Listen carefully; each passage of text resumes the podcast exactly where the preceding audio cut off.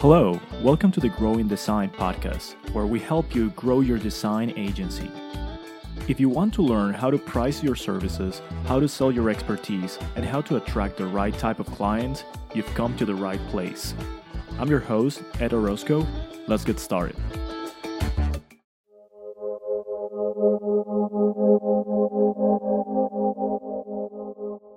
Welcome, everyone, to another episode of Growing Design. Today, we have my very good friend Jeannie O joining us on the show. Jeannie, do you mind introducing yourself for the audience? Sure. Thanks for having me, Ed. Hi, everyone. I'm Ginny, and I'm the founder and CEO of Wander. We are a product strategy and user experience design firm that's uh, specialized in B2B or enterprise software. Yeah, and Wander has a very uh, particular characteristic, and that is that it's 100% remote. Wander yep. does not have an office. Um, so, can you tell us a little bit about, well, first of all, how did you start Wander? Why? Um, and a little bit of what was going on in your life when you decided to create a fully remote agency? Sure. Uh, so we have been remote for almost five and a half years now. Uh, so pre COVID days. And the reason why we've always scaled remotely was essentially for my love of traveling and learning new culture. Uh, I started Wander, um, you know, when I was going through a transitional phase in my life. And all I wanted to do was travel. And I wanted to have a job or pursue a passion that was going to allow me to have the freedom and the time to go anywhere, anytime that I wanted to. So, uh, early days of Wander, I was a solo freelancer. Um, I was consulting startups on UX and content strategy.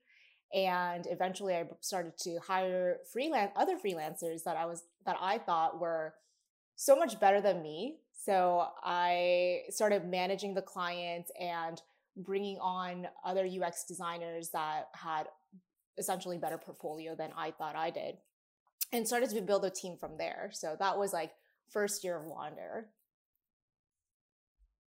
That's very cool. So guys, Wander was remote before COVID.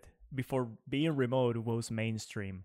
Um, so yeah, so tell us a little bit about that transition of being a freelancer and sort of starting to work with other people, like sort of hiring people who were specialists in the things that you were probably lacking a little bit of experience on? Mm-hmm. Yeah, so I think my my the reason why I started hiring other freelancers was I knew where I fell short. And so I would look at my design work and I always knew I could give more to my clients. And so I started looking for visual designers who can add, um, you know, a little emphasis to the UX designs that we're creating. So that was kind of my first freelancer that I hired. Um, and then the clients I was working with, they would ask like, "Hey, can you help me develop a website?" So then I would hire a developer. Um, but it wasn't until that I decided to transition from freelancer to uh, wander that I started to see more of my shortcomings, which was delegating my tasks. Um, I felt like I had to do everything and do, handle all the client communication. So that was a really challenging year. And uh, that was also the year that I found our um, head of operations, Jenna. Um, so her, her and I had met. We were working remotely. Um, she was in Canada at the time. Uh, and then shortly after, her visa got approved. And it was so funny because the first day, our head of operations and I met in person. We decided to look for apartments together to move in together. Um, and so that that happened. Uh, I think that was 2016, and she helped me to actually incorporate Wander. So we weren't even incorporated at the time, and she took care, took care of all of the administrative and operational uh, part of the business. That's very cool. Um, how did you decide that you wanted to start working? I mean, you were already remote and you were already working um, from basically whenever uh, whatever you wanted. um, how did you decide to like hire people who were also in the same mindset? Did it ever occur to you to maybe have an office that you would go to eventually, but where your um, team would be working, or were you from day one thinking, "Oh, everyone's gonna be remote and there's never gonna be an office"? Yeah, that was pretty much day one. I just um, I had just moved to LA for the first time after um, having lived in China, having lived in France. Um, I was literally traveling all over the world. Um, and so for me, it wasn't even an option to stay planted in one place and have an office. Like I knew I wanted to continue to be remote. Um, and the second part, like growing up, like being super international and having to ex- experience all these different cultures, like I knew that I wanted to incorporate that culture and value into whatever I do, whether it's a company or a personal brand or whatever it is. Um, and the third aspect of that is so I started my freelancing. Um, freelancing like gig on a platform called Odesk, which is now called Upwork. So uh, I think it was Odesk and Elance merged to create Upwork. So um, I heard about it from a friend of mine. Um, so I like signed up for it, and that's how I got my first gig. I was like, I think I got paid like ten dollars to write three articles. Like that's not even minimum wage. and I realized, oh, like wow, this platform is full of international talent that you can hire. Um, so I was very excited to see that um, and see what was even possible. So that's kind of why I've always stayed remote. Um, what was your the process like when you started delegating more stuff to other team members? Because you were mentioning earlier that you were doing all of the project management, you were doing the finances, operations, hiring, everything. So, how was that process in which you started first identifying these are the things that someone else should be doing for me or helping me with? Yeah and and, and how like what were your main struggles when you were doing that transition oh man. Uh, so many struggles. You know. Uh, so i guess the first part it started with jenna our head of operations. Like she uh, kind of came to my room one day and again we were living at the living together at the time. And she came into my room and she's like jenny you know you're always stressed out. Like let's map out uh, what needs to be done so that we can create processes. And I remember her proposing to me to create like these manuals and handbooks for future employees. And I got so upset because I'm like, Jenna, I need you to do X, Y, and Z. I don't need you to spend time creating manuals. And I just thought it was the dumbest thing. Well, not the dumbest. I just thought it was a big waste of time. Um, and now I look back at it and I realize how uh, naive I was um, for trying to ever stop her from doing that. Because that really helped delegate and save a lot of my, my time um, and produce processes that were necessary to scale. Um, and I think the other part was um, hiring more designers uh, and starting to learn from them of how they have uh, how they have handled clients in the past. So, fun fact, everyone Ed and I used to work together. He was part of Wander. Um, and Ed was actually the first uh, full time person that we've ever hired uh, without him working part time first. Um, I remember like getting off the phone with you and just being super excited and telling Jenna, like, I think we have someone that we need to hire right now. So, um, so I remember when you came on board, we were I think I was pretty um pretty trusting and I remember I just like gave you a client and was like, "Hey, he wants X, Y, and Z. I'll let you handle the rest." I don't know if you remember that. I but I think that's what I remember when we were working together initially. Yeah, I do re- I do remember that. Um and I was actually surprised that so early on I was entrusted with so much responsibility. But at the same time, I was very uh, grateful for the opportunity to kind of like um, do something really good, sort of like trying to like you know impress the team, impress the client, and hopefully um, making the making the team ha- build a reputation with that client so that we would get more uh, projects from from that person.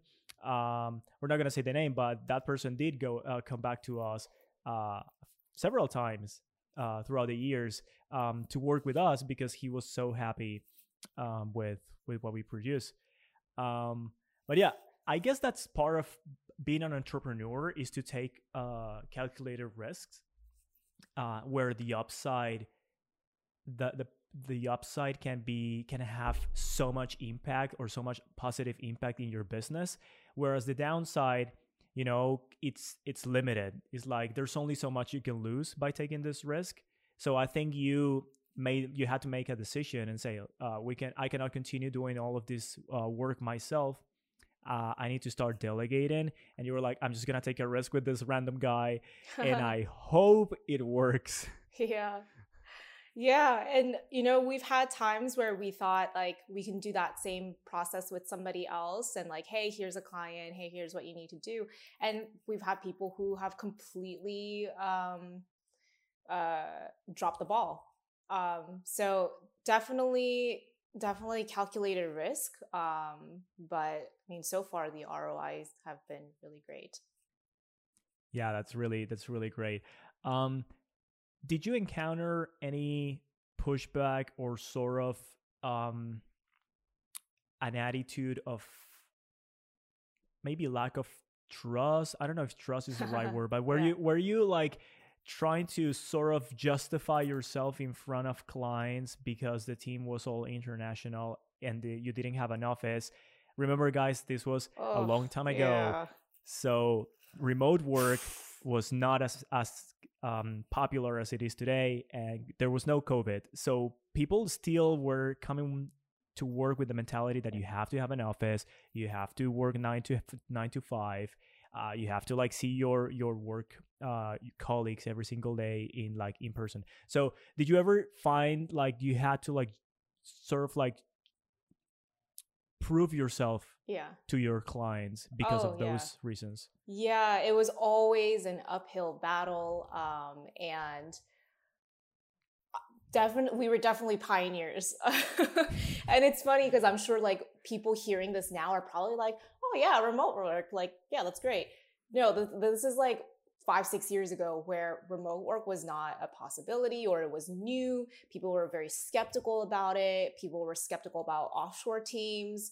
Um, and, you know, most of the development companies that are in this industry are outsourcing to you know uh, Southeast Asia, where they've been burned by their processes before, or there's language barriers, or things are taking way too long, uh, longer than expected. So I, I, we've talked to a lot of leads and clients who have gone through that experience of working with offshore companies. And so we had to like re-educate them of one we're not offshore. We never brand ourselves as offshore. We are a global company. We like people who have uh, different cultural and work backgrounds. Um, and it's that um, diversity that adds to the Wander uniqueness and the unique selling point, um, and the value that we add back to our clients. But you know, it's about educating them about what that actually means. And the second part is, you know, what is remote work? Like, how are you guys even efficient? How can we even hold you guys accountable? Um, accountability is a big word uh, when it comes to remote work. So, um, so it, it was a lot of the focus had to be about you know our process uh, what it meant to be remote and how we communicate with each other. And the second part you know really introducing our team as an asset versus a liability. So i would say those have been like the two biggest things that have become significantly easier this year in 2020 and 2021 um trying to explain that. People are like oh but it, it's it was like a complete flip of a switch. Like before we would kind of like not hide but we would be um we would kind of skim a- around the topic of us being remote um and now we like we're like out of the closet. We're happy and proud to say that we have been a fully remote company since day one. So yeah Yeah, now it's cool. Now everyone's doing it. yeah, um, now it's cool. now we're trendsetters.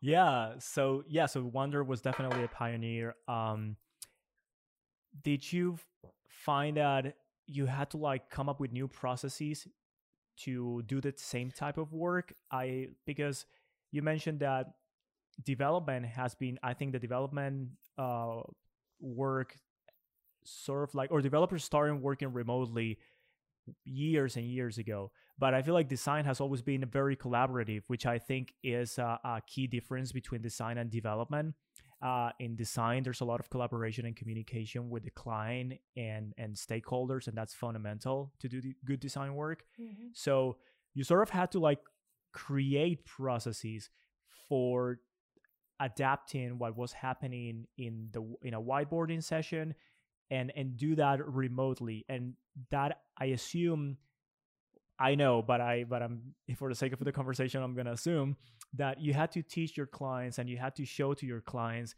look this is possible this is how we do things and sort of like convince them to like at least uh, open their minds and like try to under uh, to to like give you a chance to like run this process completely remote. Yeah um now yeah like i said it's it's been a lot easier because everything is remote so it's not like they have any other choice but um you know in the past we've had clients who wanted to work with us in person so location has been really important. Um, we've had clients who flew into la to work with the team here um, so we would have somebody like from la that's leading the project while the designer is abroad. Um, so it's it's been a lot easier for us to uh, just host all of these collaboration um, online. And uh, i would say I, i'm super excited because i would say like we have like not perfected but it's been it's been a really really good experience for us to really refine uh, online collaboration especially the onboarding and the kickoff of the project. I think a lot of our earlier years issues have always been that client onboarding. Like during business development we would hear one thing and then the a production team would hear another thing and then what's delivered is something else that the clients are not expecting and then there's issues there. And so by magnifying like what's going on and um, you know also adding to the fact that everything is remote and so you have to like over communicate we've really been able to identify and create better processes for one client onboarding and then two um, that online design collaboration. Um, so we spend an enormous amount of time uh, between the sales and the production team now um, during the pre-kickoff kickoff and that first month to make sure that everyone um, is has the same expectations throughout and also um, hosting these workshops like uh, we'll have like five hour remote workshops um, just to like just for the clients to align with our team uh, brain dump on what their expectations are for um, for this collaboration and also their product vision um, what they know about the products um, what what what we're operating what assumptions we're operating under that we need to test out uh, solutions ideating and all of that is 100% online.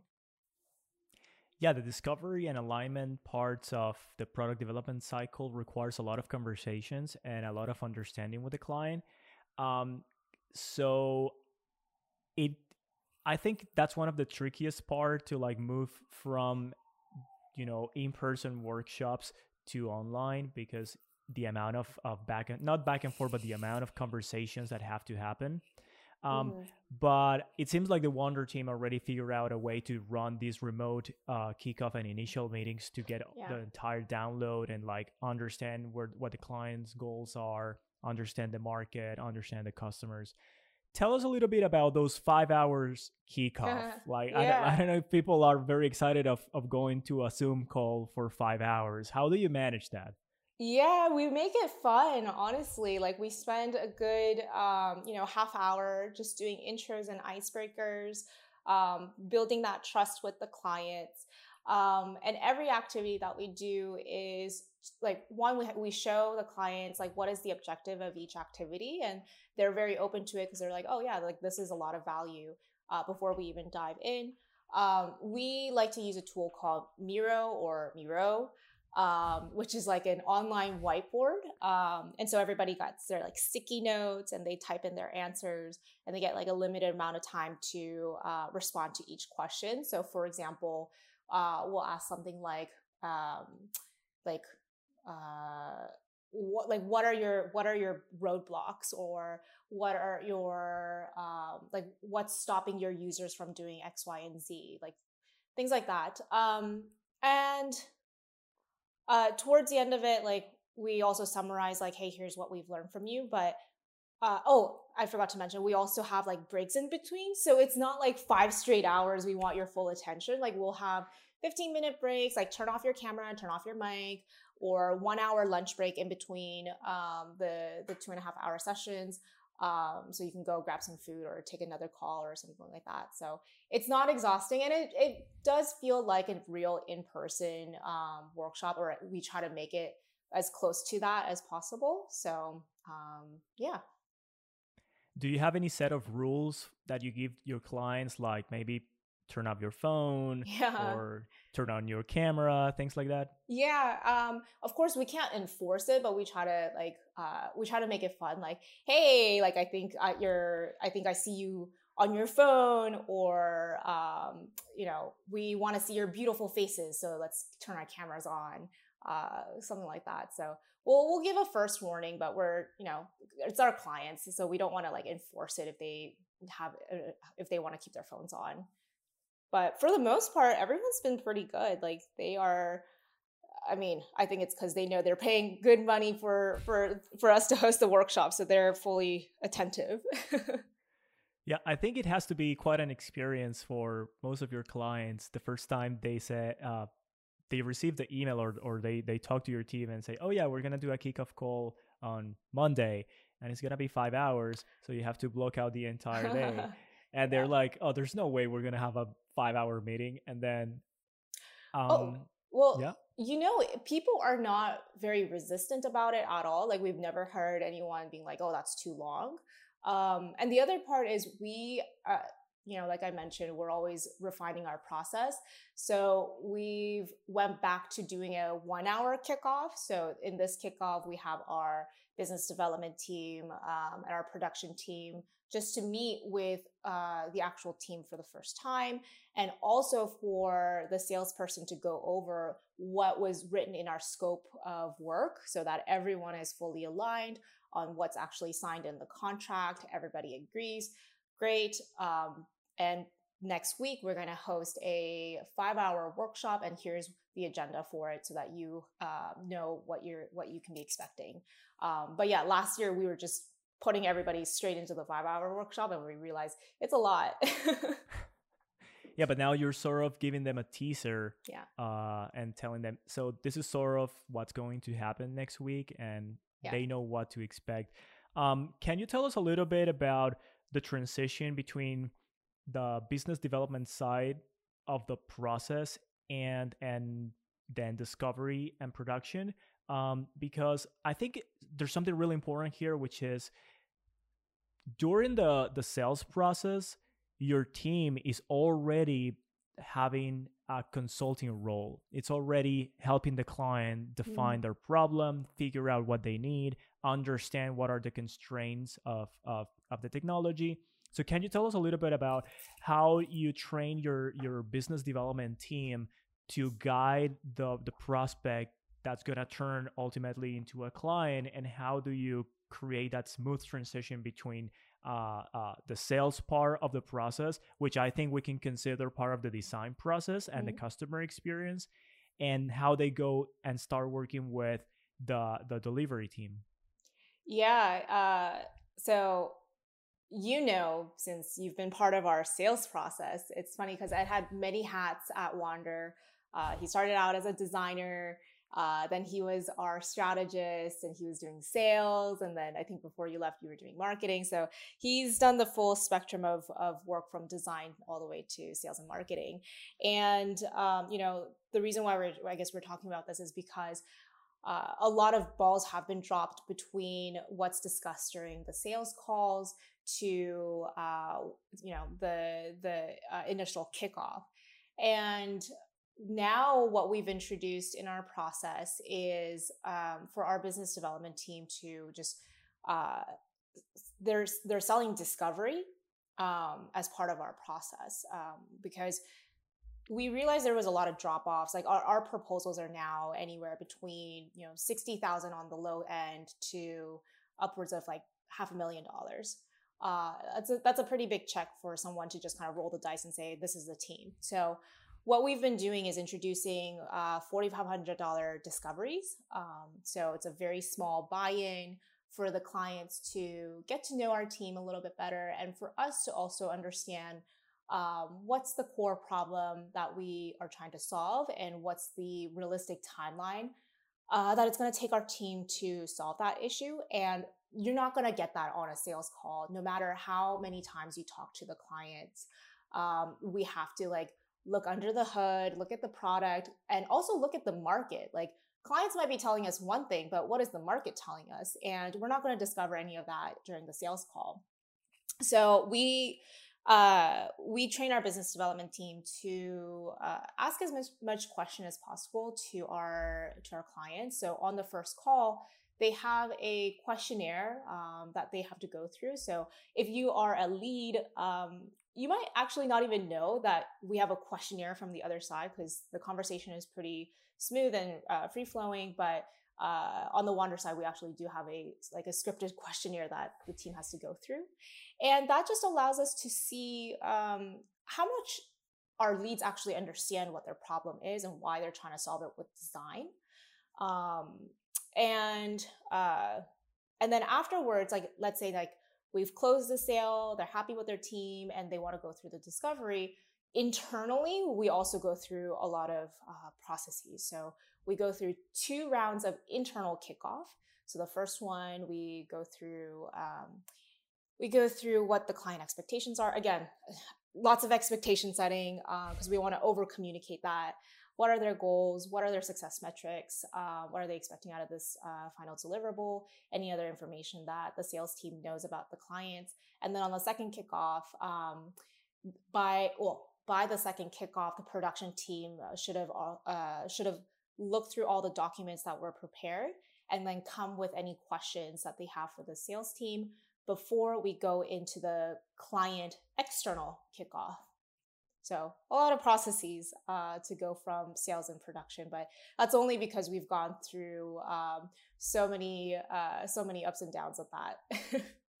yeah, you you learn from from all of these experiences. Uh, I don't think the client even knows all no. of the work that goes no. into preparing the kickoff, like all of the work that's happening behind the curtains to prepare the team to to tackle the project, which is actually pretty exciting. And probably some other agency owners and freelancers listening to this might be wondering, like, what happens when between when the client says yes i want to work with you and until you start actually doing the work yeah. but you should be taking some notes because you should not be just sitting around and waiting for everything to happen in the kickoff preparation is key. The more you understand the problem ahead of um, ahead of time, the more productive those initial conversations are going to be. Yeah, um, our current COO, um, who was a, a yeah, our current COO would always say, failure to prepare is preparing to fail and it's it's so true especially when it comes to um, client communication client kickoffs and and so on uh, but yeah, they have no idea what's going on behind the scenes because a lot of times they'll say, Can you guys start next week? It's like, we can, but that's not setting you up for success. yeah, it's not in your best interest. Yeah. Um, I think it, I don't know if you guys do that, but like, do you ever share all of this with the client, or they or they have yeah. no idea? Uh, we try to share, like, we tell them, like, hey, we need two week lead time. And they think it's a lot because everyone always wants to start yesterday.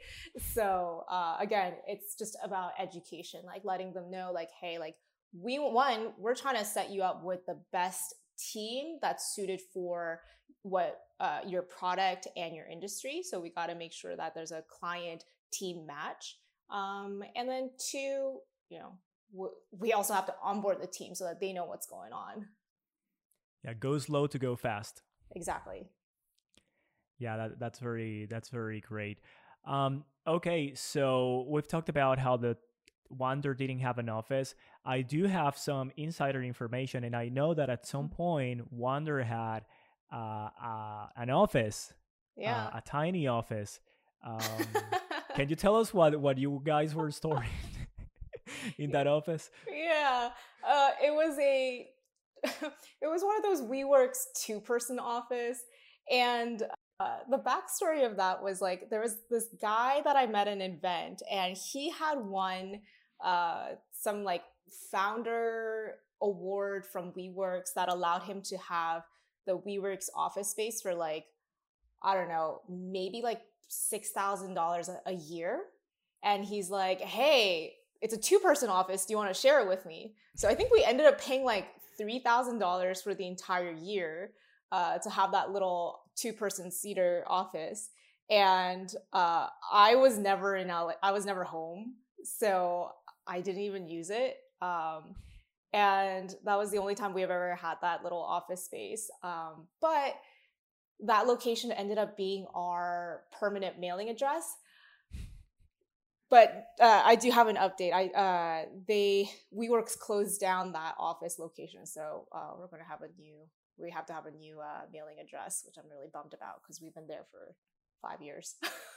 Oh yeah, that that sucks. yeah, But I mean, it's not it's not surprising given you know the the COVID crisis and the WeWork crisis that happened before the COVID crisis. So it only makes sense that that WeWork should start to um to shrink. yeah, Um, so funny. I- what were you what were you using the the office for? It's just nothing. for- I mean, letters. Well, so for one for mail, but two, um, two we were so we we just kind of pretended like that's like our big like you know uh our home or not home office that was like our office for the whole company. So we would have client meetings from time to time um we wouldn't show them that it's a two person office. You know we would just invite them over to WeWorks. And it's so funny because that going back to my first year of like freelancing and transitioning into the agency um, i had this one client that had a really beautiful office uh, space in westwood. And i would have my sales meeting in his office um, during that first year. So uh, many little startup hacks you know it's part of the journey. It, it's funny that um, even though the company was entirely remote, you still had a physical address in Yeah. LA to sort of like you know make it look like look we actually have an office. And um and that you had to like that for some people is important. It's like yeah. okay i'm telling you that we're 100% remote. We don't have an office. We everyone works from home or from the beach or from whatever they want. And some clients would still feel like they needed to see the address Mhm. to feel like they were working with an actual company. Again Yeah. this is pre-covid. Yeah. Being remote was not so um so popular.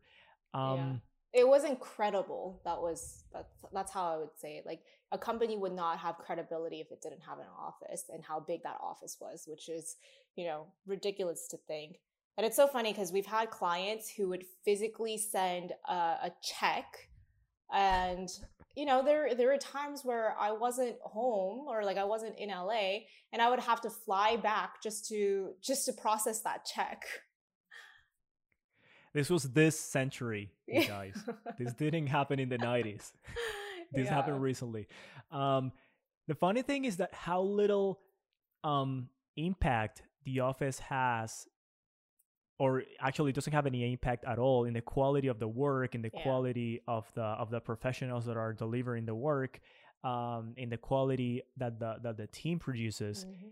it literally has no impact whatsoever um but still it's sort of like you kind of had to have it. So like here's the little hack for for the audience if you want to do this in a world in a distant future in which covid is not a thing anymore.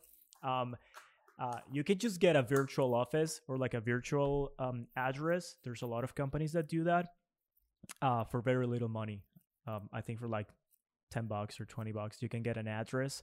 And I, I think some people still consider those things important. Uh, but now you know that you know it's Yeah. And I think some people would say, like, oh, but that's like how we build company culture. We have a ping pong table, we have free lunches on Fridays.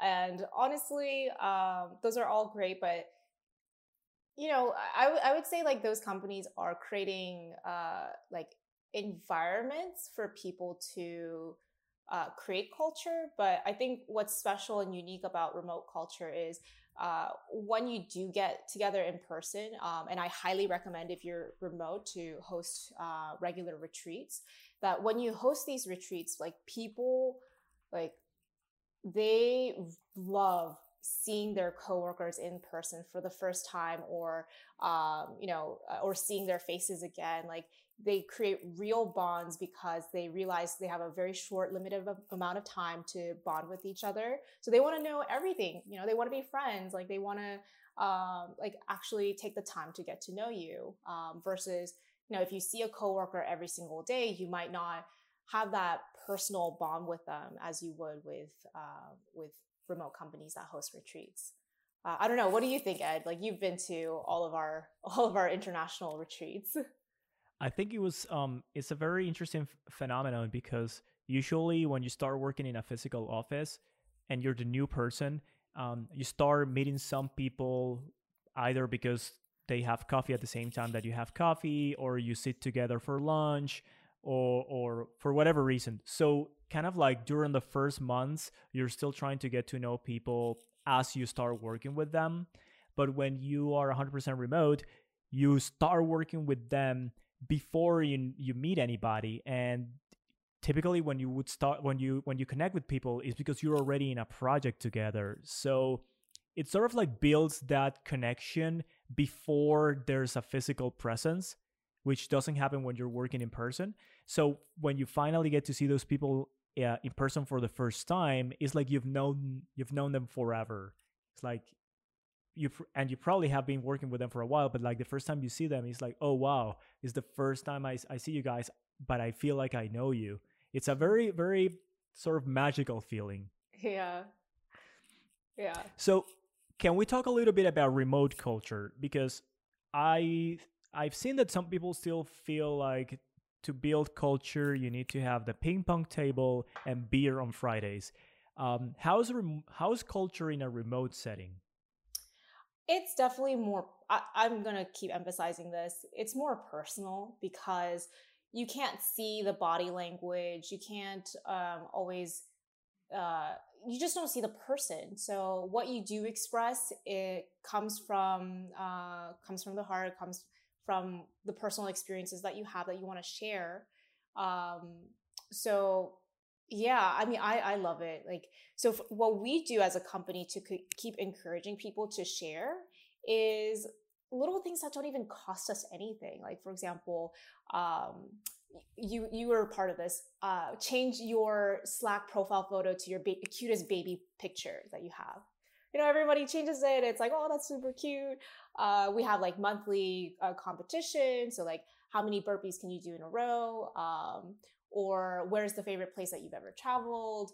Um, now we're doing monthly team calls and we ask everybody to like dress up. So January we did like winter winter wonderland. So everybody uh, dressed up in like I don't know the Snow Queen or Bernie um, or a snowman, uh, and people go all out for that. And today we actually had another uh, all team uh, meeting, and today's team was like St. Patty's Day, and I, w- I always get so shocked at how elaborative these costumes or these uh, dress up become. So I'm like so happy about it. that that's so cool. Um, so yeah, I think it's oh. important oh. to you want yeah, you want to say something? Yeah, sorry. One one more thing to add. Uh, we get really good with icebreakers because uh, get it's part of our uh, it's part of our workshops with our clients. And so like some of the icebreakers that one of my favorites I would say is what would the 10 year old uh, what would your 10 year old self tell you now or what advice would your 10 year old self tell you right now so things like that so it gets pretty personal and we do that with our clients too so it's like oh yeah we're really getting to know each other that's so cool yeah because you are so this uh, icebreakers are activities that you do on a regular basis because they're part of your culture. Since you don't have the ping pong table or the water cooler or the coffee machine, you create these activities and these spaces for the team to bond. Mm. And all of these activities then end up sort of like fueling the imagination of the team on what can be done to sort of like familiarize yourself with the client and for the client to to get to know the team and for the client to like start like seeing the fun part of the team and like open up a little bit more to the to the idea of working 100% remote. Exactly. That's so cool. I love that. Um let's talk a little bit about um when you were starting to formalize processes you came up with this tremendous intellectual property uh, we can call it on how to like communicate remotely how to deliver work how to do this discovery and alignment processes uh, that you know took you a lot of like trial and error to to put together. As you started to put these processes in place um, what was the process like when you were hiring new people and you had to train them into these things that probably were new for them because they were coming from the traditional model of going to an office. Uh, so your question is how do we start to hire and train people with the new client communication? Yeah how do you like teach them your ways? Yeah. Uh, so uh, again onboarding uh, i emphasized earlier how important client onboarding is. Uh, it's also very very important on the employee side. So uh, you know, for two weeks straight, it's continuous training and reviewing materials of how we do things, um, and you know how we like to how we like things to be done, um, how to communicate with clients, and we also have continuous training. Um, you know, our, our COO is really really big on um, proper client communication. Uh, so for example, this is like super easy, but not a lot of people do it. And we really emphasize is once you have a video call, like one, don't forget to send the agenda before you get into the meeting. So, you know, that agenda should also clear up like who doesn't need to be in a meeting because I think a lot of people waste time sitting in meetings that they don't even need to be in. Uh, so setting that agenda will help. Uh, two, after the meeting, make sure you send out an email confirming and summarizing everything that was discussed so that way it's in writing. And I think one of the things that we've learned in our trial and error is that um, we think that just because we're recording a call, that we're going to go back and reference to that. A lot of times you don't because you have like hundreds of recordings uh, when everything is remote. So it's important that you have everything in writing and all the parties that were involved um, receives that email. Uh, so little things like that uh, actually go a very very long way. Um, so we just kind of emphasize to everyone if someone forgets to do it, we just kind of remind them like, hey, don't forget to do X, Y, and Z. Um, again, over communicate. When you're onboarding uh, new people, do you have any tips on how to or things that you've learned on like how to discover if the person is gonna be a right fit or like little things that you have sort of like intuitively discover on how to like determine if someone's gonna be uh, good for the job or not? Yeah, uh, that's even before the onboarding process starts. So um, when we're interviewing someone, we're always referencing back to our core values. And you were there with us right before you left, uh, in helping us create those core values. And literally, we will hire and fire people um, and evaluate their performance based on these five core values, uh, because that's kind of like the DNA of what makes a person on our team a true Wanderito or whether they're just not a good cultural fit. Um, so, you know, all the questions that we ask during the interview process does one way or another revolve around these core values. I think that's so so important for all kinds of companies actually is um know who you are as a company, have a set of values that represent the ethos of your organization and be very firm about them because if yeah. a person doesn't matter how technically good they are at what they do if they don't fit within within your values sooner or later there's gonna be conflict yep yeah it's like adding like black paint into a pond of white paint Like it's going to become harder and harder to take that coloring out. Yeah, and um, what's your favorite Wander value? Oh wait, let me go back to. I'm gonna pull it up because I. You have a cheat sheet. I have a cheat sheet that I have to reference because they're all very good. Uh, let me see. Also, you revised them recently. We did. We just went through a whole process of redoing them. So we had, I think, uh, 10 or 12 core values between 2016 and 2020 and we brought in a consultant um, who has uh, who has set up, helped us set up traction and um, help us create all of these new core values. Um, my personal favorite. Can I give you two? You can give me three. I can give you three. Okay. Uh, I'd say my first favorite is the growth mindset. Um, so someone who's always open to trying something new, even if it's uncomfortable, uh, and they have this insatiable curiosity um, to explore and never stop learning and improve uh, who they are and, and their skills, um, and you know being open to feedback. So that's that's our growth mindset core value. And then uh, my second favorite is a core value called no fluff. So that means each individual Wanderito has their unique geekiness.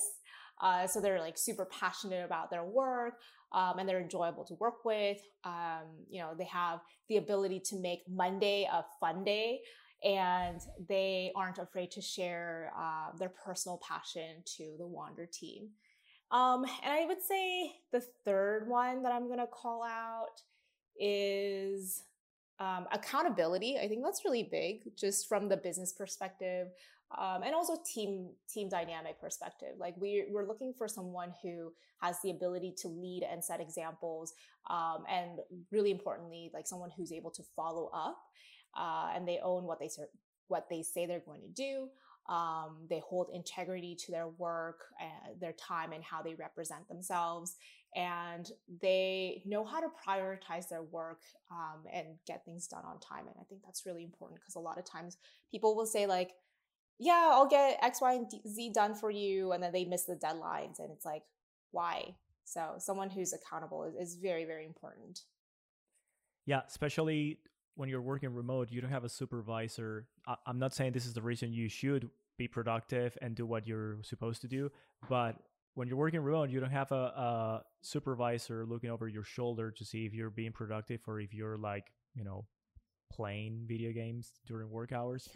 um, so it's very important uh, for those of you trying to hire uh, people remotely that they need to be accountable for their work they need to have a high level of integrity and they have to be very responsible for what they do because you don't you don't have the same amount of contact with them as you would in a physical office so you cannot actually be like making sure that they're being productive that's accountability and trusting your team um, I wanna I wanna clear out the term one Dorito. Can you t- can you explain what a one Dorito is? a single Dorito chip. Um, no, it, it is uh, the name given to someone who works at Wander. So you can be a Wanderito, or uh, this is so funny because we've always called everybody Wanderito until we brought in this new strategist who uh, she's she's Argentinian, uh, currently living in Mexico, and she started calling herself a Wanderita because she's Latin. And I was like, oh, that's pretty cool. So now we have Wanderita. Exactly. Now we have Wanderitos and Wanderitas. oh, that's so cool. Yeah. Uh, oh, I didn't know that. Yeah, because yeah. originally I think Wanderito was supposed to be like the Spanish station of the yeah. of the word Wander. Um, you also mentioned something that I I don't think the audience is uh, familiar with, but I think is super important. You brought a consultant to apply the traction methodology, which yeah. I think is um, it's a it's a great tool to kind of like finish giving shape to an organization. Uh, can you tell us a little bit about what that is? This yeah. is not sponsored by them, but I think it's a very a very important tool for people to look up um, if they are interested in, in it. Yeah, you should get it sponsored by them because what I'm about to say about them is awesome stuff. So. Gonna get them some sales. Gonna get them some sales, yeah. Uh, so we were working with a consultant who was implementing uh, Traction, or it's also known as EOS, which stands for Entrepreneurial Operating System. Uh, and they are a complete game changer. So you have uh, different consultants or what they call implementers that implements this uh, EOS system, um, which is a way for you to, um, I guess it's just a way for you to like evaluate and look at your company in a completely different way and operate it in the most efficient way possible. So we brought in that consultant back in September, and my goodness, it has been a, one, it's been a game changer, but it's also created an enormous amount of changes in the organization. So, in the six month time since we started uh, implementing this, we have had a lot of new, a lot of Wanderitos leave, uh, including yourself, Ed. Um, but we've also brought in a lot of amazing new talent to the company as well. So it's been uh, it's been a transitional phase uh, nonetheless, but all for all for amazing reasons. Like myself, I have never felt this de-stressed in my life. I feel really good.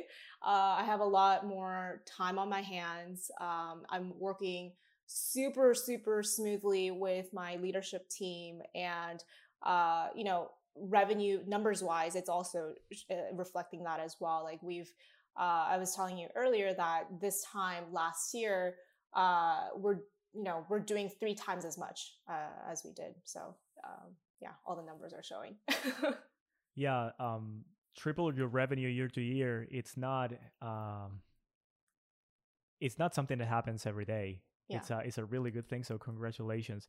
Uh what would be like the number one thing that you would say has been the benefit of working with traction slash eos um I would say two things. One would be the accountability chart. So they don't call um, it's kind of like an org chart, but it's not really an organizational chart because it's not someone reporting to another person. The way that they structure it is who's actually accountable to deliver um, what they say they're going to deliver. So, uh, you know, for example, the production director is going to be accountable for having performance reviews for their department. Um, they are accountable for making sure that all the projects are delivered on time. So all that accountability falls on that one person.